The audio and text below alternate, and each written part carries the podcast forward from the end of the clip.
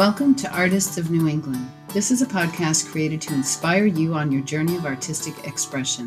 Whether you are a career artist, a teacher, an emerging artist, or hobbyist, you can learn and gain support from your peers. We will explore the symbiotic relationship between these groups, lending insight and empathy towards each other. We will discover the where, when, why, and how of the creative process of artists living and working in New England, with occasional bonus interviews with gallery owners, collectors of fine art, and art historians. Perhaps today's show will bring you the aha moment you've been waiting for. Welcome to Artists of New England with your host, Laura Castaneri King. Today I'm really delighted to have Jerry Monkman here from Portsmouth, New Hampshire. He is a conservation photographer, filmmaker, and writer. Welcome, Jerry. Hi, Laura. Thanks for uh, asking me to do this. Yes. Really appreciate it. So exciting. I've been really um, enthralled looking at your work and looking on your website and just discovered your Instagram, so that was fun. Ah. um, but you've been in the area for a long time doing this work, uh, filming, photography, writing books. And uh, so give us a little bit of background. Just, you know, how did this start for you as a, as a child? Were you, were you in the woods? Were you photographing? What, what was going on? Yeah. So, you know, I grew up as a kid able to play in the woods every day. Um, I grew up near Chicago, um, but near forest preserves, conservation land, farms. So I was always out getting lost in the woods. And um, it sort of defined my childhood and it kept me, I think, uh, sane kid, helped me through my childhood. Oh, yeah. um, and then I, you know, got a got an SLR um, for eighth grade graduation and and just started playing with photography as a hobby. Um, I never really thought of it as an art form for myself or a job for myself and, and at were that you time. photographing nature at that time? You know, I was. I didn't. I didn't even know what nature photography was, but right. you know, I take it on walks in the woods with my dog, okay. and I found a lot of pictures of my dog in the woods when I looked yeah. through some old stuff at my mom's house, and um, wow. yeah, and then friends, and you know, and then you know, as I got into the late teens and college years, most of the pictures were just of me and my friends doing yeah. silly things we did. Um, and then, yeah, and then after college, my wife and I moved to New England and started doing a lot of hiking and camping and spending time outdoors. And and and honestly, I never still didn't think of it as a career until I, I had a job for about six months working at a store called the Nature Company okay. um, at, at, a mall in Burlington, Massachusetts, and it was a store. You know, I spent my weeks in the mall, surrounded by books and art about nature, and never got to go out in it that much. But um, while I was doing that, I met a photographer named Galen Rowell, who was a one of the premier mountaineers and adventure photographers of the 20th century, and he wrote for a magazine called Outdoor Photographer that I read a lot. And um, met him and got to talk with him and realized, oh, this could actually be a career. So um, that's when the, I guess the seed was planted. And then, you know, after that, I, I worked about 10 years as a software engineer, but always sort of working on my photography during vacations and, um, and weekends when my wife would, would go up into the Whites or Acadia or on vacation um, out west. And I just learned the craft and and actually started selling photography um, and even writing uh, the guidebooks that we wrote um, oh. while I still did the software stuff. Um, oh, you were okay. Yeah, until uh, until right after 9-11 and right after my daughter was born, and realized I'd I basically had two jobs and a baby, and um, couldn't do all three. And yeah. So I quit the job that paid the bills. and that makes the most sense. Decided to do that. the job I was passionate about. Yes. And, uh, yes. you know, my kids grew up with a, I think a, a happier dad that way. For sure. And did you did you take um, the kids with you as they were growing up out on these adventures that you were using to document and make your books? Yeah, definitely. For the first, you know, until school age, um, we traveled as a family because Marcy was mostly working. My wife Marcy was mostly working with me on on the business and helping to research the books that we were doing. Wow. Um, so we did that, yeah, for probably three or four, maybe five years, and then it just got to be a little too hard scheduling wise with school and and that, and I started doing a lot more of the, the traveling and shooting on my own. Um, mm-hmm. But you know, we did until just a couple years ago. They're 17 and 19 now, my kids. Um, but till just a couple years ago, we you know would at least do one or two sort of nice big trips every year where we do some backcountry hiking to huts or mm. backcountry skiing in the winter to Maine wilderness lodges and things like that. And oh my um, gosh, that sounds so adventurous and with kids. yeah, you know, I mean, I did, yeah. So like the main, there's these the Appalachian Mountain Club has these Maine wilderness lodges that are yeah. about you know a half day cross country ski apart from each other. And, wow. And I first visited them while doing a shoot for them, and my kids were real little then, maybe four and six, and I met a family there that had a eight year old, an 11 year old, and a 13 year old, and they skied them all in and they were skiing wow. all them like, and I was so impressed. I'm like, okay, I guess like a couple of years I could try it with my kids. And they, they did great. You know, yeah. it's really, kids are, they're pretty adaptable to that, yeah. that stuff. Um, and we, you know, we made sure to bring friends with other friend, you know, other kids the same age. So, Nice. You know, they couldn't whine too much around them. Right, right. so um, like, yeah are there houses along the way if you like don't make it if you're not going to make it to the next how does that work? No. You no, just gotta just there you just know how to you know get yourself out or hunker down till right. someone else passes by. Um, but yeah the first trip the first winter trip we did with the kids about a mile in it started snowing really hard and i was like thinking am i a complete idiot for doing this? But um, you know the trails are well marked. I'd been there before. I knew what we were up against. And um, marcy and i have a lot of experience and have a you know we did a lot of training on backcountry first aid and all that kind of stuff. So we kind of yeah. had a clue i guess. Now have you hiked the appalachian trail? No.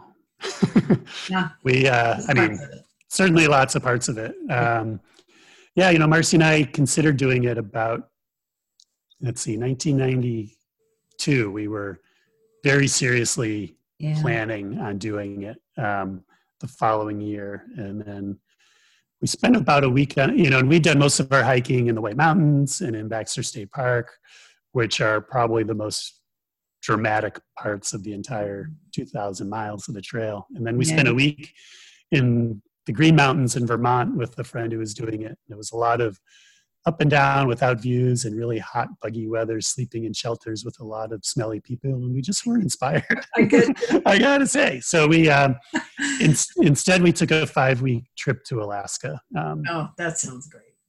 And it was. Uh, I don't regret that at all. did you ever? Kinda, read, did you ever read Bill Bryson's book? when he hiked. Oh, sure. Yeah. Yep. Love that book. I know. Classic. it's uh, it's definitely um, got its detractors in the Appalachian Trail community, but a lot of fans too. And we we were definitely fans. You got to have a sense of humor about these oh, things, sure. I guess. for sure. So um, let's talk a little bit about your books. You have ten, and they're tell us what the subjects are and um, just a little bit about. Sure. Um, so three of them are adventure guidebooks to the White Mountains, Acadia, um, Southern New Hampshire. That one's way out of print at this point. Um, but those are for the Appalachian Mountain Club. They were um, they're basically guidebooks for if you want to hike, bike, or paddle in those places. Um, wow. And then um, we did a photographer's guide to Acadia National Park, oh. um, which is you know just where to go to take the best pictures in the park and when and all that kind of stuff. Um, we've done um, a picture, big picture book on the White Mountains called White Mountain Wilderness, um, as well as a picture book on Acadia called Wild Acadia. And both those books are um, the first chapters are sort of a historical and then in, then and now kind of look at oh, those nice. places where I matched um, historic photos with present day oh. photos um, and yeah. talk about the conservation history that created those places. Sure. Um, and then the, the other chapters are just essays about um, different sort of habitat areas in, in the in the national forest and the national park. Um, nice. And then we've done a couple books about fall foliage in New England, including a uh, like a driving tour guide to fall. Um, is that it? Oh, and then I have one more, which is a uh, guidebook to outdoor photography. Uh, okay. That was also published by the Appalachian Mountain Club. Nice. Um, wow. Which is that that was the last book, new book I wrote, and that's about eight eight or nine years old now, and it's um, it's probably about half still valid, and then there's a lot of technology that's changed since then. Sure. You know, it was, it was a digital photography book, but I think you know the software I talk about, we're probably on about ten or twelve versions beyond those softwares, um, yeah. and the cameras have they've improved considerably. Um, there's some new features. It's probably not that much different. In fact, you know, the camera I was using, even in 2004, the digital camera I used back then, I still make beautiful, you know, three by mm. five foot enlargements from them. You know that. Wow. Um, so the technology's improved in a lot of ways. Um, the biggest changes have been in dynamic range. So for shooting in low light, um, you have more leeway these days with today's cameras, um, and you have better autofocus and um, shooting speeds and that kind of stuff. Okay. Um, as far as like you know, the, the sensors captured enough data back then to really make amazing prints, um, yeah. even 15, 16 years ago. Wow. So, what do you use now? What are you currently carrying out there?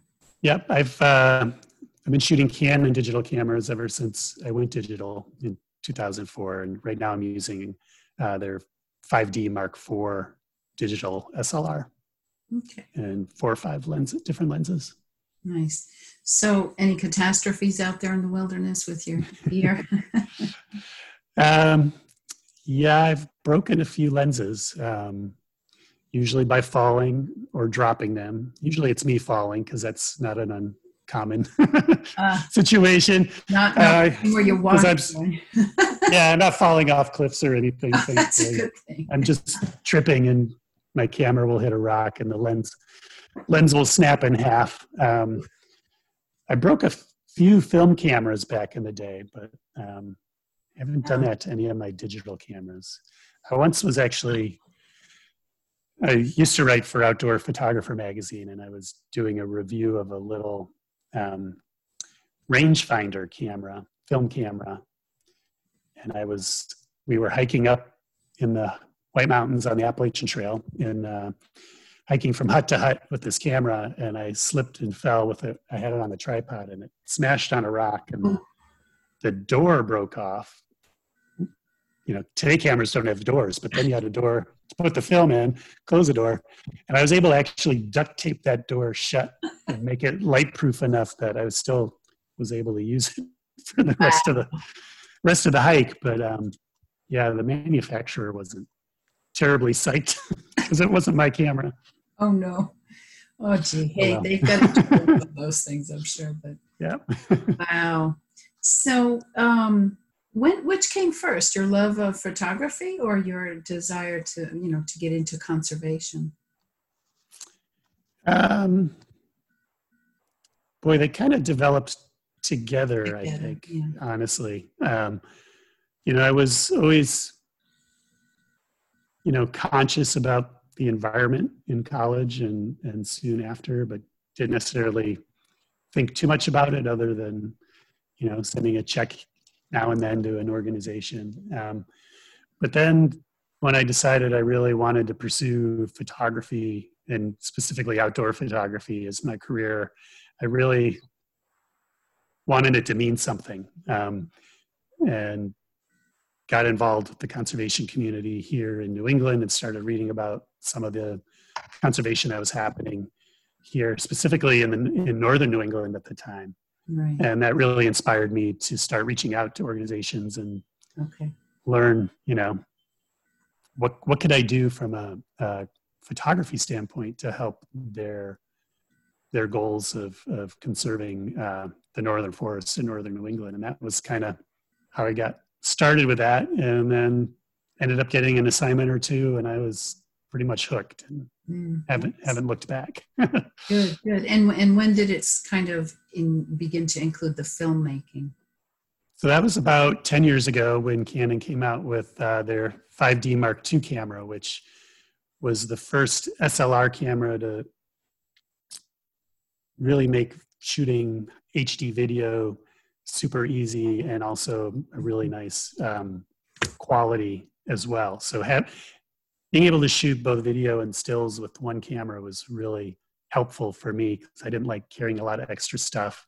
Yeah. Um, but I also, you know, I never really thought of video as as a direction I wanted to head. Um, but once I had a button that I could just push on the camera I was already using, I started playing around with it, and and I realized some of the voices of the people in the conservation stories I was photographing would would be really interesting to actually hear as well, as opposed to just seeing seeing these folks. So I started just experimenting and, and making some little three and four minute video pieces on some of the projects I was working on. Um, and kind of went from there. Wow, that's cool. So you've done um, on your website, which is really great, by the way, uh, nice and easy to navigate, and you've got a Thank lot you. of links to um, in different interviews and even another podcast you've been on, and you know TV and all this stuff. But um, you've got these little movies that you've made on there. Um, and tell us about those. What was the first real significant one that you did? Um, boy, I don't know how to define that exactly, but I yeah. guess the one, the one that sort of impacted what I do the most was uh, about seven or eight eight years ago. Uh, my one of my clients is the Society for the Protection of New Hampshire Forests, and they contacted me and asked me if I'd heard about this issue they were working on called Northern Pass. And I'd heard a little bit about it. It was a proposed electricity transmission line that was going to um, come from Hydro Quebec, um, 140 miles through this, the center of New Hampshire. And so we started talking about that, and they convinced me that the power line was a bad idea. They were kind of leading the fight against it, and they asked if I'd be willing to to try shooting a few little three minute interview snippets that they could use as part of their campaign to um, help convince people that this was not a, a great idea for New Hampshire. Excuse me. Right. Um, so I think we did five of those in in 2012, and by meeting some of the people that were going to be affected by this project, I mm-hmm. realized there was you know it was a it was a subject that had a lot of rich subject matter and a lot of emotion tied to it and i decided to just take a flyer and and make an hour long documentary film about this on my own. Um, didn't really know what i was doing or how to do it. I used kickstarter and um, raised about $35000 to self-fund it which still wasn't nearly enough but um, but I then spent about uh, three months in 2013 filming, going back, interviewing some of the people I had met before, and um, and a whole bunch of other people, and creating a, an hour long film out of it. Um, So it was that sort of. It was more like the people I met during that initial project that inspired me to take on a challenge to tell the story in a, a more complete um, way because to me that you know the i was hearing a lot of you know so the people in the that were being directly affected by northern pass who lived where this transmission line was going. Were very aware of it very much against it. Were very vocal. Mm-hmm. but i realized people like here where i live on the seacoast yeah. didn't really know much about it. They heard about it weren't that concerned about it. But i knew that places that we on the seacoast love to visit were going to be really negatively impacted by this. So I thought it'd be important to make this film and do it in a way that sort of highlighted my style of landscape photography. Um, to talk about the landscape in a way to talk to people from outside the direct um, impact area to kind of get um, get people behind stopping this. Um, right. And yeah, it took seven years, but uh, yeah, finally uh, the state kaboshed, shot him down, and that was only the second time ever the state had uh, not approved uh, an energy siting project. So it was yeah. It was a big deal. Um, yeah, you must have felt great about that. I honestly did tear up a little. I didn't realize yeah. I was so. Uh, you know, by the you know, by the time it got denied, it was five years after my film, four years after my film had come out. So, you know, I was on to a lot of other things, and um, yeah, but yeah, there was a lot of emotion tied up in there for other reasons too. I actually was diagnosed with cancer right as I had wrapped production and and wasn't actually able to finish the film for another year oh, um, while I recovered, um, which I did. You can see I'm here. I'm healthy. I'm five years, five and a half years cancer free now. But um, yeah, yeah. you know, there was a year 2014. Thank you. Um, but there was a year I really couldn't work. I was too sick to work. Um, and even you know I basically spent about two hours every couple of weeks. I had about two hours worth of energy to try to edit the film, um, and that was it. Um, so, but once I once I was uh, off the chemo and I had one more surgery, all that stuff. Once I recovered from that, um, finishing the film felt great. yeah. Oh, yeah. What a way to end it, right? What a way to to I know. And answer. So I so I wonder, you know, how much of my emotion was the, you know, Northern Pass being defeated, and how much of it was just I had all these other, yeah, you know, life meaning, life meaning kind of sure. things wrapped up with that project. Sure. Um, and and how did that movie get out and presented to the public? You know, where was it distributed for people to? Yeah, so that one was we kept pretty local. So we did, you know, we rented theaters. Um, so we probably showed it in 10 or 12 theaters. Um, we showed it twice here in Portsmouth, once at 3S and at the New Hampshire Film Festival. Um, but yeah, we showed it in Boston and then, um, you know, Concord, all up and down um, the corridor where Northern Pass was happening. So those are great because we'd have uh, discussion afterwards and it really um, helped people understand and mm-hmm. ask questions about what was going on. And then, um, yeah, no, it was just I made it online, you know, available online. Um, after a couple months, we we had a, you know it was basically a pay per view on Vimeo for a few months, and then we just made it available to everybody. Um, and, you know, no, not a it wasn't a bestseller, but I can't say thousands of people saw it, which was kind of exciting. So. Yeah, yeah, and I'm sure it made quite the impact that uh, hoping for. I think seemed like I I like to think it had a it had a hand in in the end result. Yeah, yeah. There were so many people that really worked very hard on that. So. Right, and another one that you've done. Um, well, I loved the one about the uh, urban gardening down in Boston. That was that's near and dear to my heart anyway. And my sister lives down there, so I sent it to her right away. I was like, ah. she posted yeah. on Facebook. but uh, yeah, that that was really great. Um, I do hope that movement's continuing down there as well now.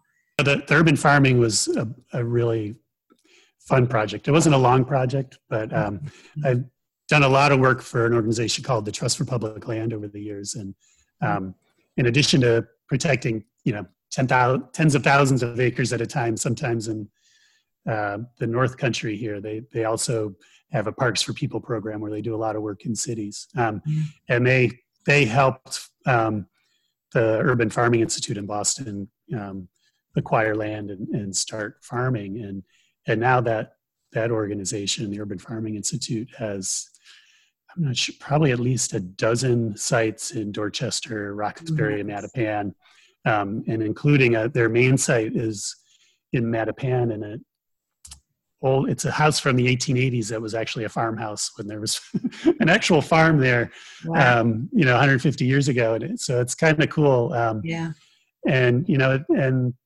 part of why they do it is to help inner city folks learn how to create a business growing food which isn't something they've had the opportunity to even see, let alone learn how to do.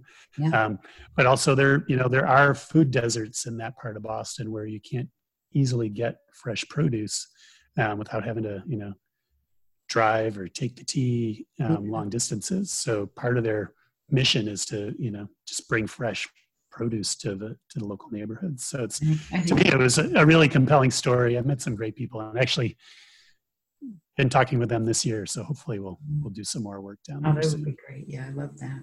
Um, and then the Merrimack River, the river at risk. That um, boy, that's a long process. That's been going on for a long time. But um, I think yes, this time you'd introduced drones to your to your movies. Is that correct? Right. Yeah. So the uh, the Northern Pass film. Because I know you you had a hard time sure. reconciling the fact that that you did kind of need to use them, right? Yeah. So I guess you have read my blog posts. Um, so yeah, you know the the Northern Pass film. Part of what I did there was learn a new sort of technology for me, which was these you know, long time lapse using these computerized dolly track systems in the backwoods. So um, there's several really nice time lapse sequences in that film. Um, and yeah, I'm, and now I'm thinking this Merrimack film is, I'm looking at it and it's definitely going to be my drone, my drone film. Um, and yeah, so when drones first started getting popular, probably four years ago, I was definitely curious because, you know, it's gear, it's fun, it's you know, it's kind of cool flying stuff around. But at the same time, as a wilderness advocate, yeah. um, I'd encountered them sometimes in places where I didn't think they were appropriate um, because they do detract from the wilderness experience. Um, so I decided I didn't want to get into them because of that. I didn't want to be one of those guys, you know. Um, and I've been, you know, and since then, you know, the national parks have banned them from national parks, and the, mm, okay. you know, there's been a lot of rules created that, um, you know, the culture's starting to learn some etiquette and things like that, right. although not totally. But um, but then I just realized, you know, some of my clients were starting to ask if I could do some drone photography as part of projects and um, and I know I lost a few jobs because I didn't do that. Mm-hmm. Um, so I decided, okay, let's get one and see what it's all about. And I had a friend who had an old one, so I didn't have to spend a lot of money. And, um, and then I realized they're amazing tools, especially for a lot of the conservation projects I work on. Yeah. Um, because they give you perspectives that some sometimes you just can't get. Um, you know, I loved part of what I loved about my was photography was finding those little sort of hidden landscape spots where you can get those dramatic landscape wide views of places that other people might never find. Um, but as I've been doing this for 25 years now, the places being conserved, the, those kind of views are getting smaller and farther and harder to find, even um, yeah. on some of the big projects I do. So the drone gets you up and gets you those views anywhere basically. Um,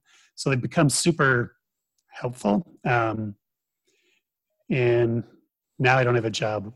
I almost never have a job where a client doesn't ask if I can use the drone as part of it. Yeah. Um, so I just, you know, I'm very cognizant when I'm flying that I'm not going to be interfering with someone else's enjoyment of what they're doing in the outdoors.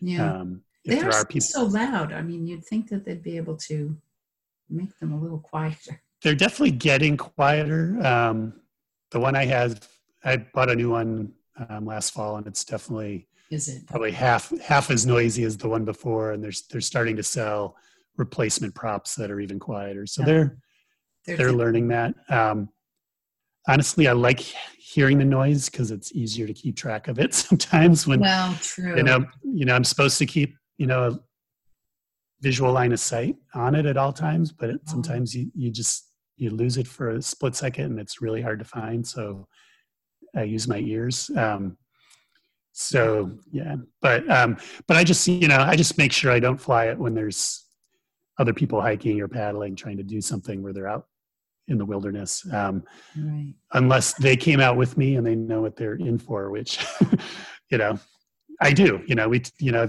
definitely have filmed and take photos of people on mountain bikes and people in kayaks and canoes and people hiking um, just to get that unique perspective and um, so, so, have you and, done two films for the um, for the merrimack? About the merrimack? no. No so we've been working yep so we're um, we're releasing the merrimack river at risk um, actually next month. So it's going to, uh, we had planned on showing it in some theaters this spring, which obviously yeah. we've had to change our plans. Um, but it's going to uh, premiere on New Hampshire um, PBS on uh, mm-hmm. July 23rd. So that's oh, exciting. nice. July 23rd. Yeah. That's cool. Yeah. So, um, so they liked it immediately when we showed it to them. Um, and yeah, I don't know why they wouldn't. It's a really a great look at the Merrimack River, both in New Hampshire and Massachusetts, the whole watershed, basically. Right. Um, and we decided to make the film four years ago because it was uh, listed as uh, one of the 10 most endangered rivers in the country by American Rivers. And um, that was based on some studies the US Forest Service had done a few years ago. Mm-hmm. So we thought, okay, I bet nobody knows this. yeah. and we also so and this is with um, also with the Society for the Protection of New Hampshire Forests. So they're over in Concord. So they have a you know deep connection to the river because it's actually runs right through their property. Um, sure. And they also realized that you know there are hundreds of thousands of people who live or cross over the river every day in Manchester, Nashua, Lawrence, Lowell, Haverhill, Newburyport, and mm-hmm. probably don't give it a second thought and don't realize how much they rely on it for things like clean water. Um, and the fact that it is at risk because of um, development pressures in the valley, because it's that whole like it basically follows um, 495 and I-93, and that's you know there's a lot of development going on there. So, um, so we wanted to tell the story of you know why the river's important um, to just everybody who lives there, um, and the value of conserving land to protect the um, the water in the river. Right. So, um, so having a drone is proven invaluable for that too, because sure. you know, you know, it's you know, a relatively flat part of New England, and we could just get some really dramatic perspectives um, of the river um, in places where it's more rural, but also in places like Lowell, which is you know very urban, um, very historic place that um, has used the river for you know almost 200 years now. So, um, yeah, it's fun. But you know, I did crash it once during filming and had to get a new one. Uh, um, so that's twice I've done that now. Um, but yeah, no, it's and there is a, there's a lot of, there's a lot of drone footage in the film for sure. Yeah, the, the trailer is really great. Um, if there's a way that I can load that, or just I'll put the link to your website on mine, and everybody can get Thanks. there that way, or they can go straight to ecophotography.com. Um, yeah, because it's right there, right? The trailer is on there, and yep, yep, yeah. yeah. I'm working on a new trailer, but we'll see. so, yeah, I don't think what's on there is is the release date, right? So right, yeah. So we just learned that we haven't actually. I don't think we've publicized it yet. Um, I think that press release is going out next week, so you should be fine. yeah. Yeah. Great. Um, yeah, that so you know, I think that many New Hampshire people are generally aware, you know, of conservation and try to do their part. So I I wonder, you know, is there something, you know, besides writing the check to your favorite conservation group what what kinds of things would you recommend being somebody who's who's out there all the time that maybe they're not thinking of? Is there anything that comes to mind? Um, you know i think you know two things. One i think just getting outside more is yeah. important yeah because um, you will value the resource but i think you know when i started 25 years ago my goal was to just protect more wild places for because I love nature. I thought, you know, I found it inspiring. I know people find solace in nature. It helps them heal mentally in so many ways and physically in other ways. And I thought the more of that we have, the more healthy wildlife ecosystems we have, the better. Mm-hmm. Um, things have changed a lot in 25 years. You know, we talked about climate change that back then, and we're working towards trying to find a way to help mitigate it or stop it. Um, but now we're at a point where that is kind of an overarching problem that we all need to take seriously. Um, and you know, part of you know why we need to conserve in a place like the Merrimack River Valley is to be able to adapt to climate change better. Mm-hmm. Um, so the river, you know, we're going to see because we haven't, you know, we're not going to stop climate change at this point. We can still hopefully mitigate its effects if we take action um, to limit its negative consequences on us. But we're going to have a period where we have more rainfall, um, heavier rain events, things like that. And by conserving forests, that protects the water quality um, by reducing runoff and things like that. Um, forests also take carbon dioxide out of the air and um, help limit um, global warming that way. But you know, for me, I think it's about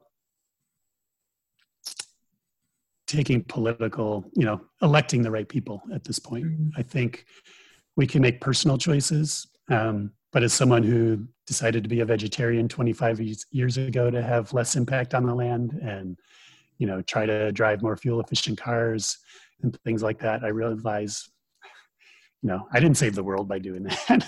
Right. and, right. you know, we can't convince everybody to take personal responsibility to do this. It's just not going to happen. Um, we need to act as a society, and to do that, we need to elect officials both on a local level and um, state national level that will actually take this seriously and and and pass legislation that will encourage us encourage our economy to convert to a more carbon free um, economy in ways that are you know sustainable. Um, and i think it's possible. I think you know it's not a either or situation. It's not we can have you know clean air and a cool climate and no jobs or have jobs. I don't think it's I don't think it's like right. I think it's not. I think that's a, a false uh, dichotomy. So, um, but we definitely have, you know, a tradition of electing a lot of people who get into power who um, are not concerned about this issue and are more concerned with um, protecting fossil fuel interests than um, other things. So yeah, that's what I would say to um, you know, it, it's great if you send money to the Forest Society or sure. to the Nature Conservancy and things like that too. They definitely need your help. Um, but we need to we need to put the political pressure on as well. Right. I, I totally agree. And I totally agree with getting out because if they are out more, they're going to, you know, and I think under the recent circumstances, I think people have in their small areas been able to get out more and explore you know what is what is this little trail down the street? I never knew that that was there you know?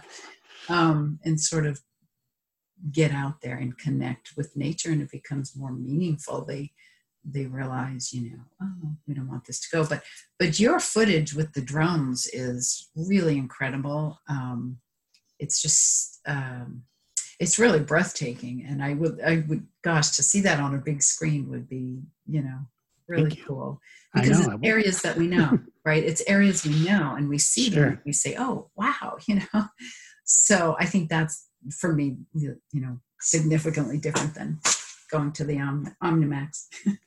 Thank you. Yeah, no, I'm excited to see it on a big screen one of these days. Too. Yeah, we'll def- yeah. We'll definitely get it there. I was hoping we could maybe have a, a theater premiere at the New Hampshire Film Festival this fall, but they've mm-hmm. decided to cancel the festival this year. So that's that's too bad. Are any outdoor venues available? Yeah, we're looking around. We haven't figured out yeah. anything quite yet. Um, yeah, now my wife and I are talking. We're like, we'll put a big screen on the top of the parking garage and drive up and do that. So, you know, it'll happen eventually one way or the other. Um, but you know going back to what you said about you know during this pandemic people are getting outside and having to appreciate things locally. And um, for me conservation is always you know it's been about both protecting these sort of big big wilderness areas like we have in northern new england but also the you know smaller local preserves. And, and i've always felt that it was important to have places close to home but it's been just reinforced with me a couple of times. One when I was sick with cancer and couldn't travel oh. all year like I was used to doing. To have a place like Odiorne State Park, five minutes from my house, mm. to just get out in the woods and sit on a rock and listen to the waves for a half hour was so helpful and, and key to, you know, just my mood and um, keeping me from getting depressed while I was I was sick. Um, and now the pandemic, I think, you know, so many people are are learning this not because they're sick, but because they don't feel comfortable traveling or they're not allowed to travel based on what some of the state's rules are. Um, and they're realizing, wow, it's really awesome that we well, they are sick. They're sick of being in. yeah, exactly. they're being like, forced to go. But have, you know, having a place like place like Fort Foster and Kittery or Urban Forestry Center here in Portsmouth, or, yeah. you know, similar places up by you, Mount Mount Major, and you know, um, is so important to be able to do that right right from home. And I, you know, I've, you know, a few years ago, I, I started feeling like it's actually, you know, our moral obligation to provide access to parks to everybody um, without them having to, you know, travel for an hour or two hours or three hours um, because it is, you know, so important for both physical and mental health. Yeah. Yeah, I um, now that I'll be a permanent resident by the end of the summer down in North Hampton, I started looking at all the little tiny places that I mean, I'm always at the beach. You know, when I'm down there, it's the first thing in the morning. I'm down there, and I always say to myself, "How come nobody's here?" I mean, I just you know, it's so empty. This is beautiful. The sun's right. You know, whatever. But um, finding all these little tiny pockets that you know, even being in the area for ten years, just not living there, I haven't had the time to explore. So really excited about some of those little little places to go hide and paint. But um, yeah, yeah. So um, I found out last night on a, a Zoom call that you teach from someone who took took a class. Uh, I I have taught in the past. I haven't for a few years. Oh, um, okay. Okay. But yeah, I did. I led uh, like destination workshops for about Oh. About a dozen years to Acadia, the White Mountains, Cape Cod, wow. uh, the Green Mountains. But um, yeah, that part of my business, I kind of cut that out um, okay. after my my cancer scare. Um, yeah. I liked it, but it was also it was taking time away from my family that I didn't yeah. enjoy. My other jobs, I could kind of know, travel during maybe school days when the kids wouldn't necessarily notice I was gone and, and things like that as much yeah. as, you know, these workshops were, you know, four days, five days, um, over the weekends a lot. And I was doing, you know, 10 or 12 a year at one point. So it was okay. getting the point where I felt like I was starting to miss out on my kids a little too much. So I yeah. cut those out there. Like I said, 17 and 19. So that, yeah, I might bring that back into my life. Um, once uh, they don't want to see me anymore. right. You're almost there. No, and then it only lasts. It only lasts for a short, short time. Yeah. Then they want you back again. So, um, what about like making videos of yourself and doing some teaching that way? Have you ever considered that, or? Um, I did a bunch. So if you go on my, probably I don't, I don't think it's on. They're almost ten years old now. So I did. Oh, okay. I think I have about a dozen videos that I did on YouTube, like how-to videos uh, based on my my photography guidebook that I put out about ten years ago, and there's still people still look at them. nice, not bad. Yeah, yeah so they have tens of thousands of views. Some of them, it's kind of shocking. Yeah. They didn't sell any more books. I guess I taught everything in those videos, so oh, to buy the book. That's it. You can't. You just give them a little snippet and then send them to the to the link. So um, I did see on your Instagram you were in Europe last year, a month after I was. oh, cool! That was a wonderful trip. How long were you there? We went for two weeks. Um, so we thought my daughter was graduating from high school. We thought we'd take a nice. We also had enough air miles to get us all there for free. So that was wow. kind of the original. I didn't realize how much we'd spend after we got there. But oh, I know. I know. the, airfare was free. Um, Don't drink water. Yeah, but it was great. We spent um, five days in Paris, and then we we did some um, hiking in the French Alps at Chamonix, and then in Zermatt in Switzerland, and then we spent a few days in Venice, and it was yeah, it was great. I was curious how it would go because you know our we hadn't done a long trip with our kids since they got to be older teenagers and a little used to not hanging out with us. Um, right. And our kids don't. Our kids like each other, but they don't hang out together. They're not like in the same friends group. Yeah. So I had no idea, but um, it was great. It was just like the last couple nights we were kind of yeah yeah we could go home now. yeah, you know I saw that you were you hiked and you got some beautiful shots of the Matterhorn. I, am so impressed. I was like, oh my gosh, he hiked up there like close enough to get those shots. Uh, most of those we, we took the tram up and walked around. So oh, it's not, it's not that hard. I will say the two bet the two best meals we had in Europe were at restaurants we had to hike to. Um, one in Chamonix and one in Zermatt. And I don't know what it, I don't know if it was the altitude, yeah, or the fact we hiked up there, but it, just amazing, amazing food. I think it's both because I went yeah. to um, see the the butterflies in Angangueo in Mexico. And We we we also didn't hike twelve thousand feet, but the last, you know, the last bit was quite a hike.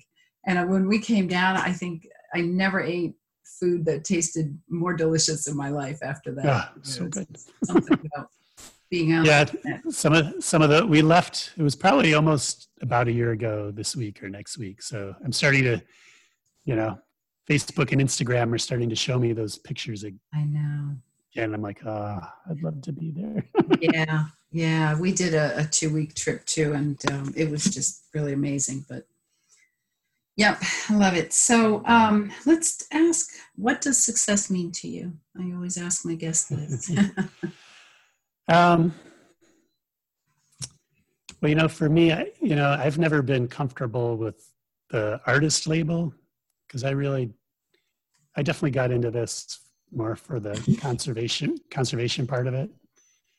So to me, the success is, you know, seeing my work have an impact and seeing mm-hmm. the places that I get to do my work um, become conserved and be part of the you know sort of long-term landscape of places people get to um, take their kids and yeah. spend time outside you know i've been doing it long enough now that you know i take my kids on hikes and i you know don't even think about it but then it's like oh you know what? This was just this was private property 20 years ago. And then you know we did this project. I got to take pictures here and help raise the money. And you know now it's you know a place where people go and bring their kid. So to me that's yeah. success. Um, so yeah that's Love really it. yeah that is it. if i could pay if i could pay the bills that's good too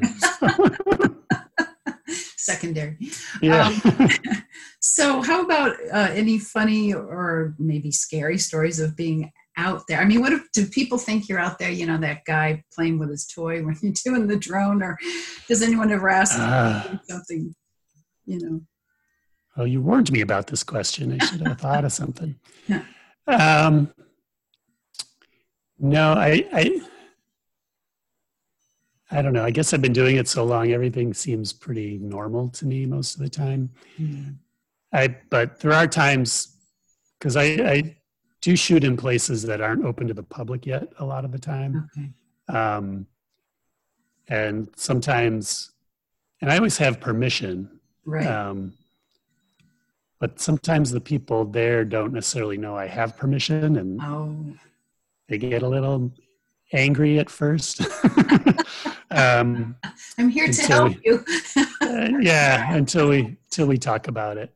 Um, yeah, I had a guy who was hunting with so he had a, he had his rifle and everything, and he was really mad at us, and so you know until he figured out who we were, and then he was really embarrassed. But um, so there's that. Um, now you know I I worry a lot about getting stuck in places when I'm by myself, um, and I've gotten a couple flat tires that were a little challenging in you know Maine and spots. Um, but thankfully, you know, I lived a pretty charmed life. I've seen bears, but they've never bothered me, you know. um, yeah.